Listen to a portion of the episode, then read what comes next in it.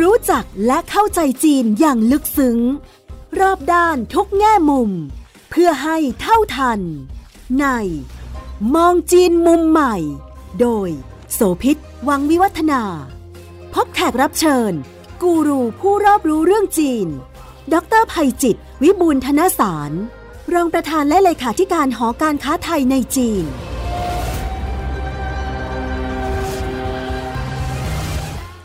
สวัสดีค่ะ ต้อนรับคุณผู้ฟังทุกท่านมาพบกับมองจีนมุมใหม่ ทางไทย PBS Podcast นะคะ ดิฉันโสภิตบังมีวัฒนาค่ะ ทุกเรื่องที่น่าสนใจเกี่ยวข้องกับจีนที่ส่งผลกระทบต่อไทยอาเซียน และโลกจะเป็นเรื่องราวที่เรามาคุยกันในรายการ ทุกสัปดาห์นะคะ วันนี้ดรภัยจิตวิบูลธนสาร รองประธานและเลขาธิการหอการค้าไทยในจีนจะมาคุยกับคุณผู้ฟังค่ะ เรื่องหนึ่งที่น่าสนใจก็คือมีความเคลื่อนไหวในช่วงเร็วๆนี้ที่ทางจีนได้ประกาศการขยายผ่อนปรนมาตรการ แล้วก็นโยบายที่เกี่ยวข้องกับเรื่องของการจ้างงาน แรงงานต่างชาติ เพิ่มมากขึ้น โดยเฉพาะแรงงานฝีมือค่ะ เรามาติดตามกันหน่อยว่าจีนเขามีแผนในการที่จะพัฒนาคนในแต่ละระดับอย่างไร เขามีแผนในการสร้างคนยังไง เพื่อทำให้สามารถตอบสนองความต้องการทั้งด้านของแรงงานในประเทศ แล้วก็ในเวลาเดียวกันเนี่ยสามารถจะดึงเอาแรงงานมีฝีมือ หรือแม้กระทั่งการดึงผู้คนที่เรียกว่าเป็นจีนโพ้นทะเลเนี่ยกลับคืนมาสู่ประเทศตัวเอง แล้วก็กลับมาทำประโยชน์ให้กับชาติบ้านเมืองของเขา นโยบายโดยเฉพาะภายใต้รัฐบาลของสีจิ้นผิงที่ต่อมาเป็นสมัยที่สองแล้วเนี่ยยืดหยุ่นผ่อนปรนมากขึ้น แล้วก็ขยายเปิดกว้างเพิ่มขึ้นด้วย ซึ่งแตกต่างจากการบริหารของจีนในยุคก่อนๆรายละเอียดจะเป็นยังไง อาจารย์ภัยจิตจะขยายความเรื่องนี้ให้ฟังกันค่ะ สวัสดีครับ สวัสดีคุณโสภิตแล้วก็ท่านผู้ฟังที่เคารพทุกท่านครับ จีนผ่อนปรนเรื่องมาตรการการจ้างแรงงานชาวต่างชาติ แล้วก็มีนโยบายเปิดกว้างมากขึ้น เขามีแผนส่งเสริมแบบไหนยังไงบ้างคะ มาตรการตอนหลังเนี่ยมันเหมือนเป็นตัวขั้นตอนการดำเนินการ ให้มันสอดรับกับนโยบายในภาพใหญ่ที่ต้องการดึงคนจากต่างประเทศ เขาก็พยายามจะปรับเพื่อที่จะดึงเอาคนที่มีความรู้ความสามารถมีความชำนาญพิเศษ ในการที่จะเข้ามาในประเทศเขาให้เพิ่มมากขึ้น เราเห็นคนจีนบอกว่าโอ้ยมีตั้งพันสี่ร้อยล้านคนเขาคงไม่ต้องการชาวต่างชาติ จริงแล้วเขายังต้องการรัฐบาลเขาคิดแตกต่างจากรัฐบาลทั่วไปเขาจะมองเสมอว่าถึงแม้คนจีนจะมีปริมาณมาก แต่คนจีนไม่ได้เก่งในทุกด้าน แล้วเขาก็เผชิญกับความท้าทายหลายด้าน ดังนั้นเนี่ยเขาขาดคนในสาขาด้านไหน เขาก็ไปปรับแก้กฎระเบียบต่างๆนะครับเพื่อให้เอื้อต่อการดึงเอาคน ทั้งในภาพใหญ่ที่จะเป็นคนพรสวรรค์ชั้นยอดของโลกอะไรเงี้ยนะให้มาอยู่ในเมืองจีน หรือเขาขาดสาขาด้านไหน เขาก็ดึงคนเฉพาะสาขา และก็ทั้งคนที่เป็นแรงงานระดับว่าง่ายกึ่งฝีมือ หรือไร้ฝีมืออะไรเงี้ยถ้าจำเป็นจะต้องดึงเข้ามาเขาก็ทำช่องเปิดเอาไว้ เพื่อให้คนเหล่านั้นเข้ามา มันก็จะไปเชื่อมโยงกับระบบของการออกวีซ่าว่าง่ายเขากำหนดคุณสมบัติเอาไว้ เพื่อให้สถานทูตสถานกงสุลของเขาที่อยู่ในต่างประเทศเนี่ยนะครับได้รับเอาเงื่อนไขเหล่านี้ไปปฏิบัติใช้ พอเงื่อนไขชัดเจนใครเข้าเงื่อนไขเหล่านี้การออกวีซ่าเพื่อมาดำเนินการในประเทศในการออกใบอนุญาตทำงานเนาะซึ่งหลาย ๆ หัวเมืองมาไม่ว่าจะเป็นแถบจิงจินจี้ ตรงคอไก่ ตรงใกล้ ๆ ปักกิ่งแถบนั้น ตรงเวิงอกไก่ ตรงปากแม่น้ำแยงซีเกียง ที่มีเซี่ยงไฮ้แล้วก็มณฑลรอบด้าน หรือแม้กระทั่ง Greater Bay Area ตรงแถบมณฑลกวางตุ้งฮ่องกงมาเก๊าเพื่ออำนวยความสะดวกให้คนต่างชาติ รวมทั้งคนจีนพ้นทะเลนะได้กลับมาทำงาน หรือว่าใช้ชีวิตในประเทศจีนเพิ่มมากขึ้นสะดวกมากขึ้นแรงงานกลุ่มไหนสาขาไหนฮะอาจารย์ที่จีนเขายังขาดอยู่ เปิดกว้างให้กับคนต่างชาติเพิ่มขึ้น ความท้าทายของจีนณขณะนี้เนี่ยก็คือว่าจีนเนี่ยพยายามดำเนินนโยบายหลายเรื่อง ไม่ว่าจะเป็นที่เราได้ยินเสมอเรื่อง Made in China 2025 พวก 10 อุตสาหกรรมเป้าหมาย ที่เป็นอะไรที่มันเป็นไฮเทคยกตัวอย่างเช่น พวก biotech พลังงานทดแทน รถยนต์พลังงานรูปแบบใหม่ พวกหุ่นยนต์ AI นะไล่ไปจนถึงพวกการค้าออนไลน์ต่างๆโลจิสติกส์ล้วนแล้วแต่เป็นสาขาที่จีนมองว่าเขาเป็นสาขาขาดแคลนเขาอาจจะไม่ถึงขนาดขาดคนมาก แต่ที่ผมคิดว่าเขาให้ความสำคัญ เพราะเขาอยากที่จะดึงเอาคนที่เก่งๆ ในต่างประเทศ มาต่อยอดสิ่งที่เขามีอยู่ ให้มันขึ้นไปอีกระดับหนึ่งค่ะนะครับหรือเราอาจจะได้ยินนโยบายพวก Belt and Road Initiative นโยบายเกี่ยวกับเรื่องสิ่งแวดล้อม เรื่องพลังงานสะอาดที่เมื่อกี้ผมเกรินไปเนี่ยในอดีตต้องบอกว่าจีนเป็นผู้ตามชาติผู้นำทั้งหลายในโลกนะเพราะฉะนั้นจีนบอกว่าจีนอยากจะสร้างสิ่งต่างๆ เหล่านั้นให้เกิดขึ้น เพราะอย่างด้านสิ่งแวดล้อมเนี่ยท่านสีจิ้นผิงก็ไปประกาศคอมมิชเมนต์ในทีนานาชาติเรียบร้อยแล้วว่าไม่ถึง 40 ปีเนี่ยจีนจะเป็น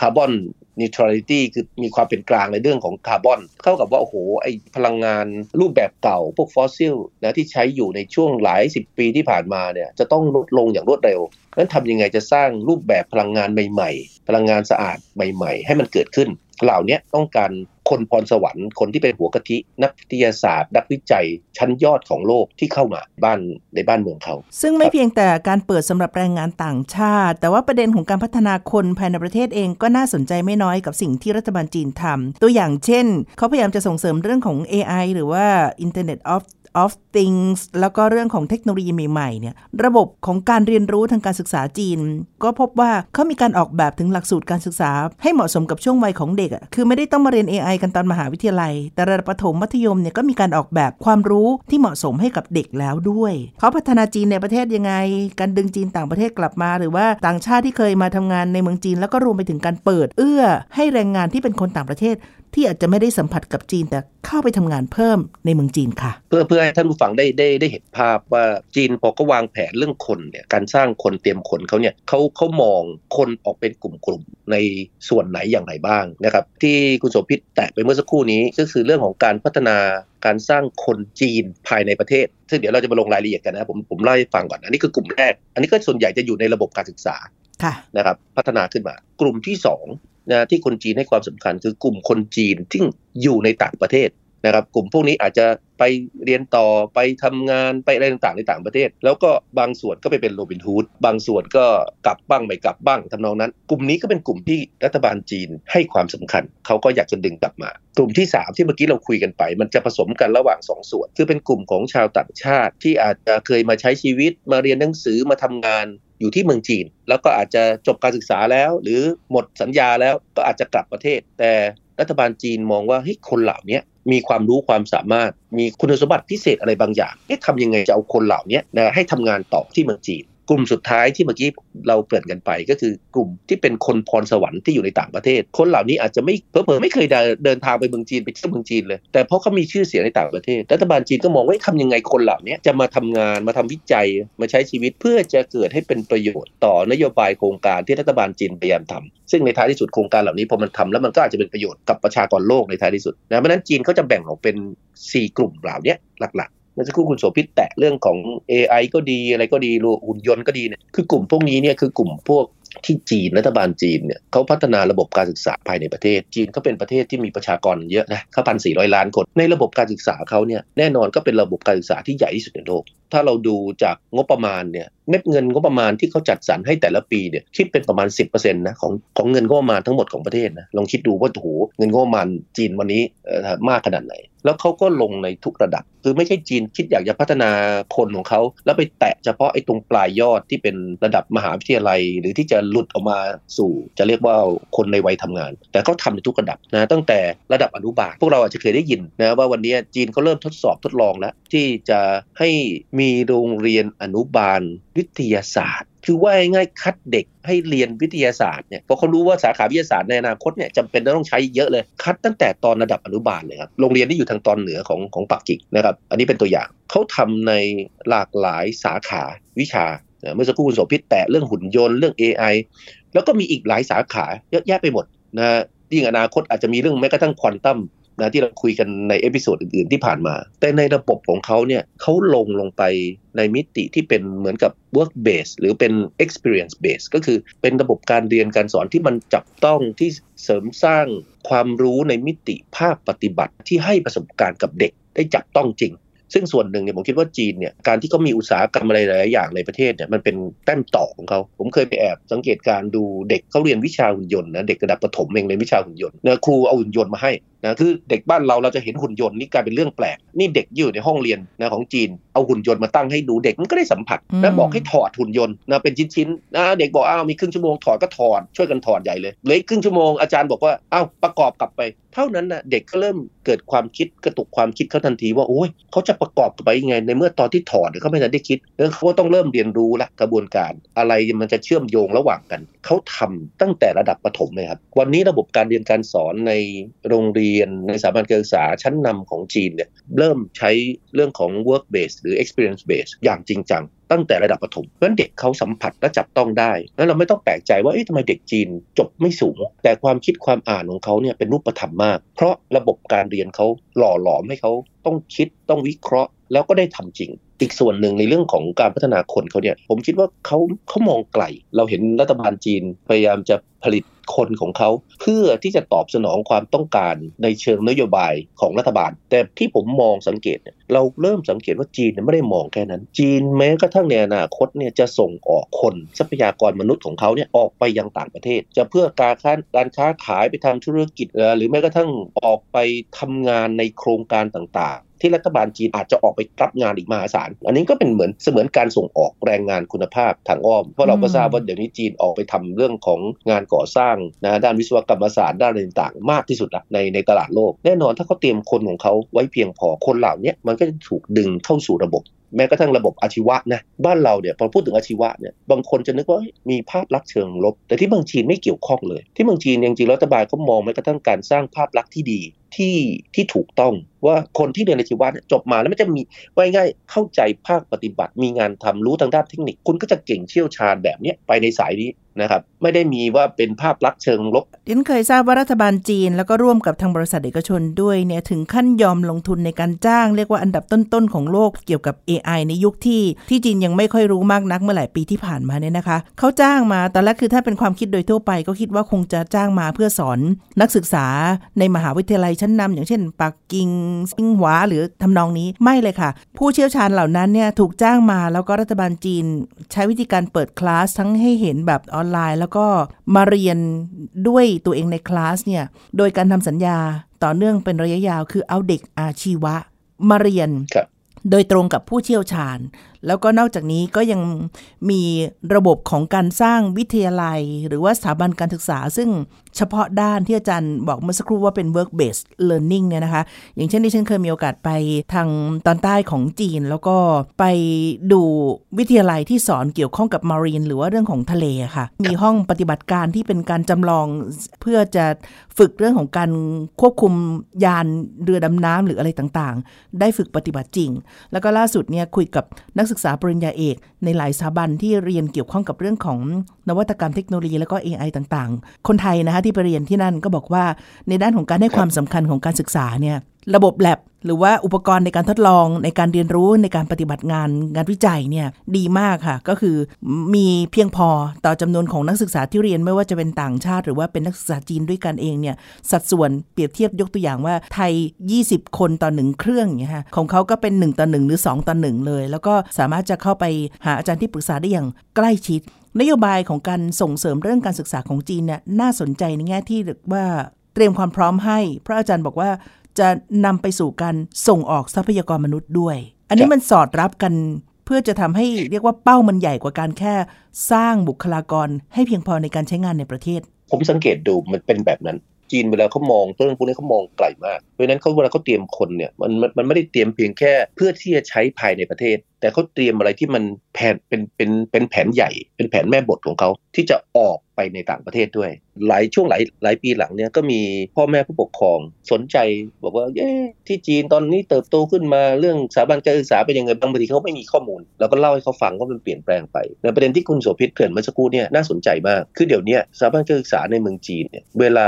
คนเราไปเรียนที่นั่นนะใครมีโอกาสไปเรียนที่นั่นเนี่ยมันไม่ใช่เรียนกับอาจารย์ของจีนเท่านั้น แต่คุณกำลังมีโอกาสที่จะเรียนหรือสัมผัสกับอาจารย์หรือกูรูจากทั่วโลกว่ารูปแบบของแต่ละสถาบันเขาเนี่ยผมว่าเขาใช้ความใหญ่ให้ใช้ความที่มีรัฐยืนอยู่เบื้องหลังเนี่ยได้อย่างมีประสิทธิภาพ เอาละสมมติว่าเรียนด้านของสถาปัตยกรรม เรื่องงานวิศวกรรมการก่อสร้าง เขาก็ไปเชิญนักออกแบบชั้นนำของโลกให้บินมาเขาก็ทำหนังสืออย่างเป็นทางการไปนะครับใครมามาบรรยายให้ก็โอ้โหเหมือนกับติดหนี้บุญคุณกัน ซึ่งเพราะ จีนเนี่ยเป็นสังคมแบบนี้อยู่แล้ว มีให้มีรับดังนั้นเมื่อเชิญไปมาเนี่ยก็เหมือนได้ติดหนี้บุญคุณ วันที่คืนดีไม่แน่นะคนเหล่านี้นะก็อาจจะถูกว่าจ้างให้ออกแบบก่อสร้างตึกอะไรก็ตามในเมืองจีน ลองถ้ามันเกิดเหตุการณ์กลับกันเนี่ยไม่แน่คนเหล่านี้อาจจะถูกขึ้นบัญชีดำมาไว้บอกให้คนนี้ไม่ให้ความร่วมมือกับรัฐบาลจีนนะครับใครไปจ้างก่อออกแบบก่อสร้างอาจอาจจะไม่ผ่านงานออกแบบสักทีหนึ่งอย่างเงี้ยหรือผมไปเจออยู่อันหนึ่งอันนี้น่าสนใจมาก ชื่อสถาบันเต๋อเต้า บอกว่าคุณอยากเรียนด้านการตลาดเรื่องงานออกแบบผลิตภัณฑ์ เรื่องของแฟชั่นเรื่องต่างนะโอ้โหไปเรียนที่นี่เลย เพราะอะไรเขาเชิญกูรู 500 คนจากทั่วโลกเข้ามาเป็น resource person ของสถาบัน แล้วแต่ละเทอมเนี่ยก็จะใช้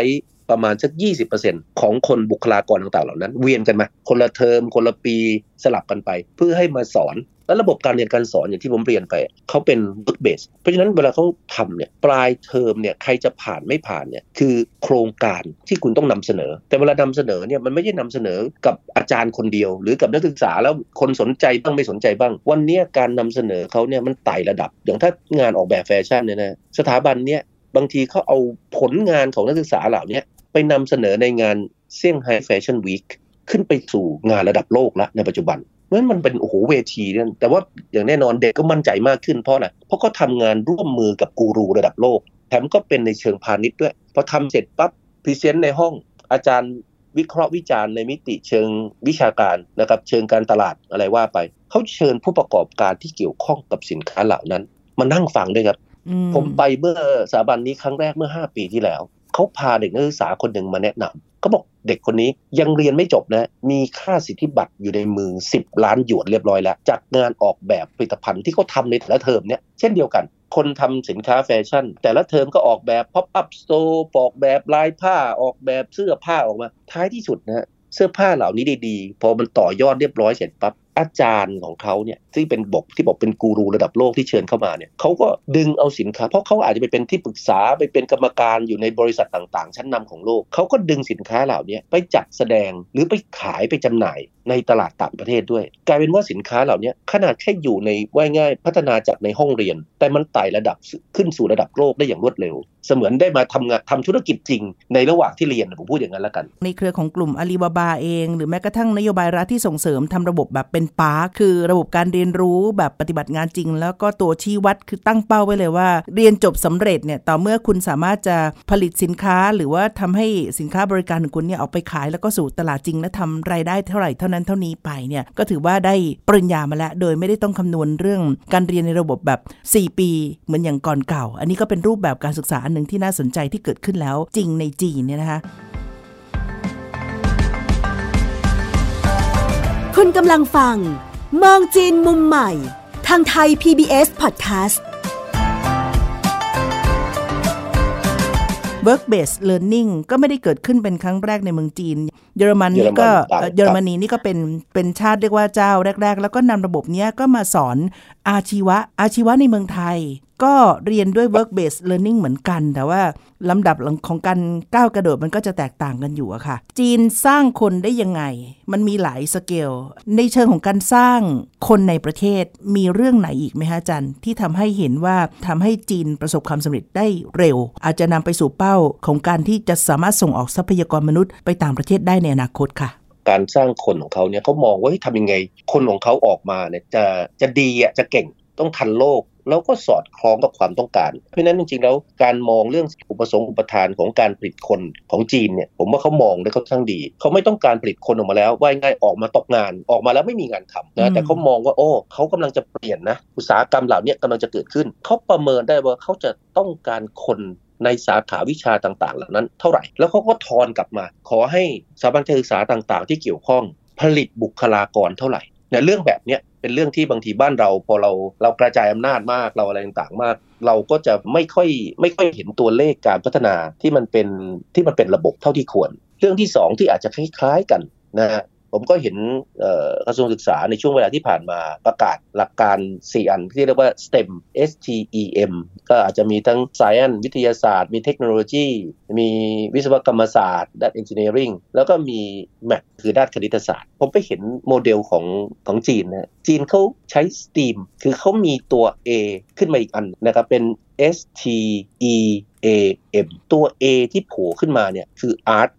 นะคือศิลปะ นะผมมีโอกาสคุยกับนักวิชาการเขาถามว่า เอ๊ะทำไมถึงถึงเอาตัวนี้ เขาบอกว่าเอ่อถ้ามันมีแต่ทางด้านว่ายง่ายสายสายมีเฉพาะ STEM สายวิทยาศาสตร์มันจะแข็งเกินไปนะครับ จะให้เกิดความคิดริเริ่มสร้างสรรค์มีนวัตกรรมมีอะไรต่างมันต้องการ soft side ของมนุษย์เพราะฉะนั้นศิลปะมันต้องเข้ามาแฝงอยู่ด้วย อันนี้ก็เป็นมุมมองที่แตกต่างกันนะแต่เป็นแต่คนไทยอาจจะมีความเป็น art อยู่ในตัวเพราะนั้นก็ไม่ต้องไปเรียนเยอะก็เรียน STEM อย่างที่กระทรวงศึกษาสร้าง อีกส่วนหนึ่งที่สำคัญ ซึ่งตอนนี้สถาบันการศึกษาบ้านเราหลายแห่งกำลังคิดจะปรับตัว ก็คือใช้ประโยชน์จากห้วงเวลาของการเรียนการสอนเนี่ยให้มันแฝงไว้ด้วยการฝึกงานที่เมื่อกี้เราคุยกันเรื่อง work base ที่เมืองจีนที่เราเห็นเป็นเรื่องปกตินะเด็กระดับมัธยมเนี่ยพอปิดเทอมเนี่ยเขาไปทำงานตามที่ต่าง บางทีไปบินผ่านสนามบินที่ไหนที่เซินเจิ้นที่อะไรต่างๆไปถึงปุ๊บเราก็ไปจะไปออก boarding pass มันก็มีเครื่องเดี๋ยวนี้มันมีเครื่องแล้วมันไม่ต้องไปเคาน์เตอร์เหมือนสมัยก่อนแล้ว แต่เพราะว่าของเราเราใช้หนังสือเดินทางใช่ไหมเราก็จะไปถามพนักงานเขา พนักงานผู้หญิงเขาก็จะยืนยิ้มสวยๆเราก็ไปถามครับพอไปถามเสร็จปุ๊บยังไม่ทันเท่าไหร่เลยเด็กที่มาฝึกงานเหล่านี้ซึ่งอายุประมาณสัก 14 15 ปี รับพาสปอร์ตเราไป แล้วก็ไปจิ้มกับเครื่องกดยังไม่ถึงนาทีเลยครับ เอา boarding pass มาให้เรียบร้อยละผมก็ถามกับพนักงานเขาเออเด็กพวกนี้ยังไงเขาบอกว่าเป็นเด็กฝึกงาน รัฐบาลเนี่ยมีแนวคิดคืออยากให้เด็กเนี่ยคุ้นชินกับโลกอนาคต เราก็ยังคุยกันบอกว่าจริง ๆ แล้วเนี่ยนี่คือโลกของเขาแท้ๆเลยนะแม้กระทั่งตัวพนักงานที่ให้การต้อนรับเนี่ยก็บอกว่าตัวเขาเองเนี่ยจะให้มาทำงานพวกนี้กดค่อยคล่องๆเนี่ยทำยังไงไม่ได้นะประสิทธิภาพก็สู้เด็กเหล่านี้ไม่ได้ค่ะวันนี้อันนี้ก็เป็นสะท้อนเลยว่า โอ้เขาสร้างเวทีให้เด็ก ไม่ใช่แต่มิติด้านการเรียนนะครับ แต่แม้กระทั่งการฝึกงาน การแข่งขัน business model การอะไรต่างๆนะมันทำให้คนจีนเขาพัฒนารับสมองของเขาให้แข็งแกร่งประเด็นของการที่จีนจะส่งออกทรัพยากรมนุษย์ที่เป็นแรงงานฝีมือออกไปต่างประเทศในด้านหนึ่ง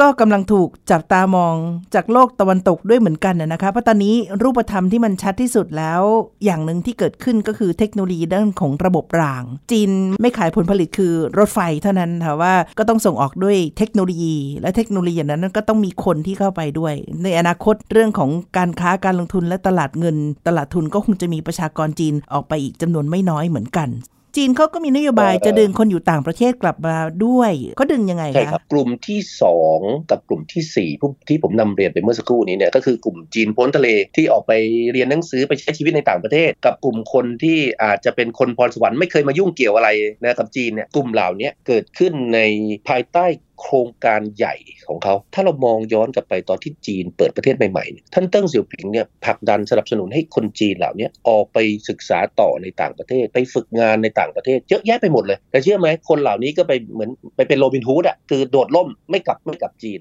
บางทีพอพูดคุยกันไปนะเขาดูตัวเลขเนี่ยเขาก็จะบอกว่าคนหนึ่งใน 3 เท่านั้นที่กลับมาหลังจากเรียนจบ เฉพาะหนึ่งใน 3 อยู่ต่อนะครับแล้วก็อีกหนึ่งในสามที่ไปไปกับกลับมันมันมันก็จะมีทั้งที่กลับไม่กลับ แล้วก็อาจจะใช้จังหวะโอกาสนี้ในการทำธุรกิจเดินทางไปมาพอไปถามผู้นำอย่างท่านเติ้งเสี่ยวผิงในยุคนั้นเนี่ยท่านเติ้งเสี่ยวผิงบอกว่าไม่เป็นไรนะไม่ต้องกังวลคนเหล่านี้เมื่อเวลาเหมาะสม เมื่อจีนได้สร้างเวทีที่เหมาะสมให้เขา คนเหล่านี้จะกลับมาสู่มาตุภูมิ คนเหล่านี้ไม่อยากไปเป็นบุคคลชั้นสองในต่างประเทศ ซึ่งในเวลาต่อมาปรากฏว่าพอจีนเติบโตขึ้นพัฒนาอะไรต่างๆขึ้น แล้วก็สร้างเวทีที่พร้อมจะรองรับคนต่างๆ เหล่านี้ ก็ทำให้คนเหล่านี้กลับมาจริงๆ เนี่ยคนจีนโพ้นทะเลเนี่ยกลับมาเป็นล้านคนแล้วในช่วงเวลาที่ผ่านมามาใช้ชีวิต ซึ่งเขาก็ทำมาตรการต่างๆ เหล่านี้เพื่อรองรับอย่างเป็นเรื่องเป็นราวรวมทั้งไปดึงเอาชาวต่างชาติ นะที่เป็น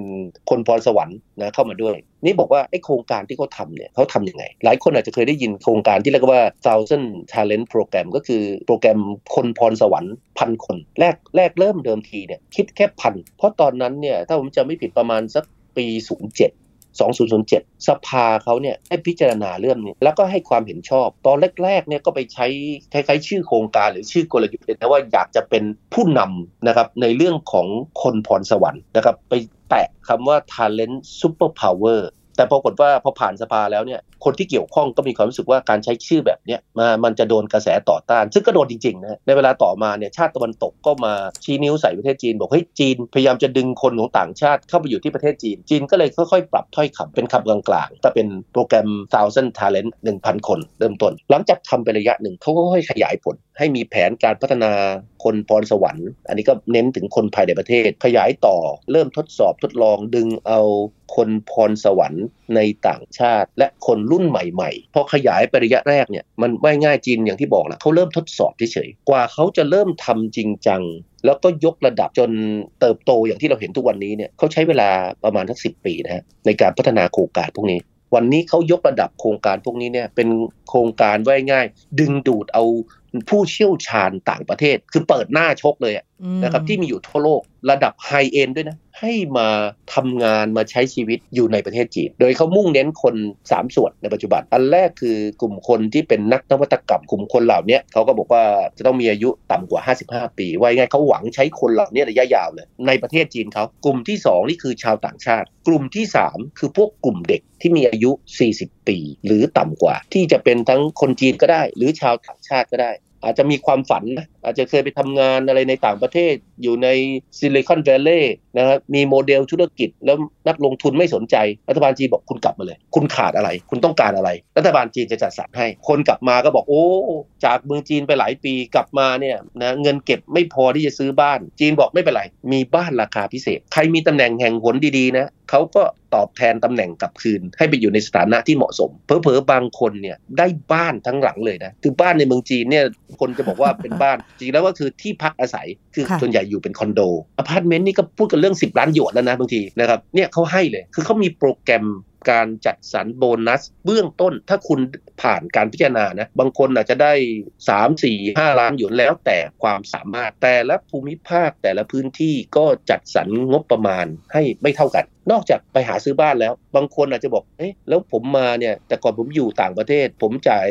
ภาษีเงินได้บุคคลธรรมดาแค่ 15 แค่ 20เปอร์เซ็นต์แต่ผมมาเมืองจีนเนี่ยอาจจะโดนก็ไป 45เปอร์เซ็นต์ทำยังไงอะโหรายได้ถึงคุณให้ผมสูงเนี่ยผมโดนไปเกือบครึ่งแล้วทำนองนั้นเพราะจีนเขาเป็นรัฐสวัสดิการใช่ไหมก็เป็นสังคมนิยมเพราะนั้นเขาจะเก็บภาษีเก็บเบี้ยบำนาญเก็บอะไรต่างๆค่อนข้างเยอะจีนบอกไม่เป็นไรเอางี้ถ้าคุณกลับมาคุณจ่าย 15%พื้นฐาน สูงกว่า 15%ขึ้นไป รัฐจะอุดหนุนให้ คือรัฐมาจ่ายแทน มันเป็นระบบภาษีเงินเงินได้ที่ไม่ได้อยู่เฉพาะกับกิจการกับนิติบุคคลนะนะแม้กระทั่งบุคคลธรรมดากรณีอย่างเนี้ยเขาก็ให้ความสำคัญเอาคนเหล่านี้อยากกลับมาแล้วจะต้องมาทำวิจัยมาต่อยอดเรื่องนั้นเรื่องนี้เอ็นบอกไม่เป็นไรถ้าคุณอยากทำมีโครงการเรียบร้อย ผมหาเงินทุนวิจัยให้ ผมหาทีมงานมาสนับสนุนคุณให้ที่เซนเจิ้นเนี่ยเมื่อหลายปีก่อนเซนเจิ้นทำโครงการที่เขาเรียกว่า Peacock Initiative นะเขาเริ่มมาประมาณสักถึงวันนี้ก็ประมาณสักสิปี เขาจัดสรรเงินนะขี้หมูขี้หมาต้องมี 3-5 ล้านหยวนต่อโครงการในการไปทำอะไรก็ตาม แต่ที่เซนเจอร์นี่ไปไกลกว่านั้นนะเขาบอกว่าโครงการเขาเนี่ยคณะกรรมการสามารถอนุมัติได้ถึง 100 ล้านหยวน ถ้าเป็นโครงการพิเศษ ผมถามเขาแล้วว่าเฉลี่ยได้เท่าไหร่นะเขาบอกเฉลี่ยจะอยู่ประมาณสัก 20 ล้านหยวน 20 ล้านหยวนคือ 100 ล้านบาท เพราะนั้นเท่ากับว่า ถ้าเกิดคุณกลับมาที่เมืองจีน มาทำโครงการวิจัยอะไรก็ตามที่รัฐบาลเขาเห็นถึงประโยชน์ ในอนาคต รัฐบาลจะเป็นคนลงขันนะเรื่องงานวิจัยเหล่านั้นให้เป็นร้อยล้าน นี่ก็เป็นสิ่งที่ทำให้ผู้คนของเขาเนี่ยเอออยากกลับมาบ้าน เพราะว่าว่ายง่ายไปเรียนรู้นะไปสั่งสมประสบการณ์ในต่างประเทศแล้ว วันนี้เอาสิ่งต่างๆเหล่านั้นกลับมา แล้วได้มาสารฝันที่ตัวเองมีอยู่ จะเห็นว่ารัฐบาลจีนเนี่ยสนับสนุนในหลายระดับแล้วก็หลายเรื่องไทยเราจะต้องทํำยังไง เพื่อจะได้ให้มีพื้นที่เพื่อให้คนที่มีความสามารถเอาคนไทยก่อนก็แล้วกันเนี่ยจะได้กลับมาบ้านแล้วก็มาทำงานกับเรา สร้างประโยชน์ให้กับประเทศได้มากขึ้นรัฐบาลแล้วก็หน่วยงานที่เกี่ยวข้องต้องลงในรายละเอียดแบบไหนยังไงบ้างคะไม่อยากบอกว่ารัฐบาลควรทำอะไรบ้างรัฐบาลไทยเราควรทำอะไรบ้าง แต่วิธีการที่เมืองจีนทำเวลาก็มีปัญหาเขาจะรับเรื่องเหมือนกับเรื่องร้องเรียนความไม่สะดวกในการใช้ชีวิตต่างๆ เข้ามาไว้ เสร็จแล้วเวลาเขาจะแก้ปัญหาต่างๆ เหล่านั้นเนี่ยเขาดึงเอาคนที่เกี่ยวข้องเข้ามาพูดคุยนะมีปัญหาอยู่ทุกคนต้องร่วมมือ ใครไม่ร่วมมือคนนั้นเนี่ยว่ายง่ายเสมือนมีความผิดผู้บริหารเหล่านั้นก็อาจจะเดือดร้อน เวลาบริหารประเทศที่มันมีขนาดใหญ่ขนาดนั้นมีประชากรเยอะขนาดนั้นเนี่ยเพราะว่าบางทีการแก้ไขปัญหา ซึ่งมันต้องใช้องค์รวมนะของหลาย ๆ องค์กรมาร่วมมือกันแก้ไขปัญหาเนี่ยแล้วปัญหาแต่ละปัญหาเนี่ยเมื่อไหร่ก็ตามนะเขาขึ้นระบบไว้เนี่ยนะ เขาสามารถติดตามได้ คุณไม่แก้ไขเขามาตรวจสอบเมื่อไหร่นะคุณเดือดร้อนนะระบบเขาเป็นแบบนั้นเลยนะอันนี้ก็ผมคิดว่าเป็นตัวอย่างให้เป็นข้อคิดว่าเอ๊ะเราจะทํำยังไงดีนะครับเรื่องเหล่านี้ ระบบของเขามันสร้างกลไกที่มันสามารถตรวจสอบลงมาข้างล่าง แล้วก็สืบย้อนกลับได้ องค์กรที่เกี่ยวข้องจะต้องรายงานขึ้นไปสู่ระดับบน แล้วระดับบนเขาก็รวมข้อมูลต่างๆ เหล่านี้ เพื่อรายงานสภาเพราะถือเป็นผลงาน ถ้าปัญหาเหล่านี้มันเพิ่มขึ้นก็กลายว่าอ้าว นายกรัฐมนตรีผู้บริหารองค์กรที่เกี่ยวข้องและมนตรีที่เกี่ยวข้องลงไปถึงปลายง่ายประหลัดกระทรวงอธิบดีก็จะเดือดร้อน ทุกเรื่องที่น่าสนใจ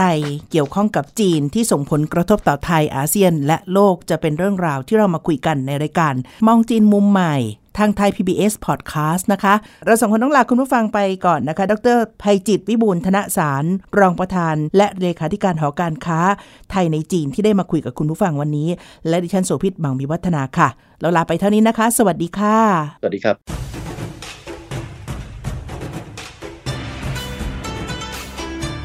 ติดตามฟังรายการ มองจีนมุมใหม่ ได้ทางเว็บไซต์และแอปพลิเคชันไทย PBS Podcast กดติดตามสื่อสังคมออนไลน์ ทั้ง Facebook Twitter Instagram และ YouTube ไทย PBS Podcast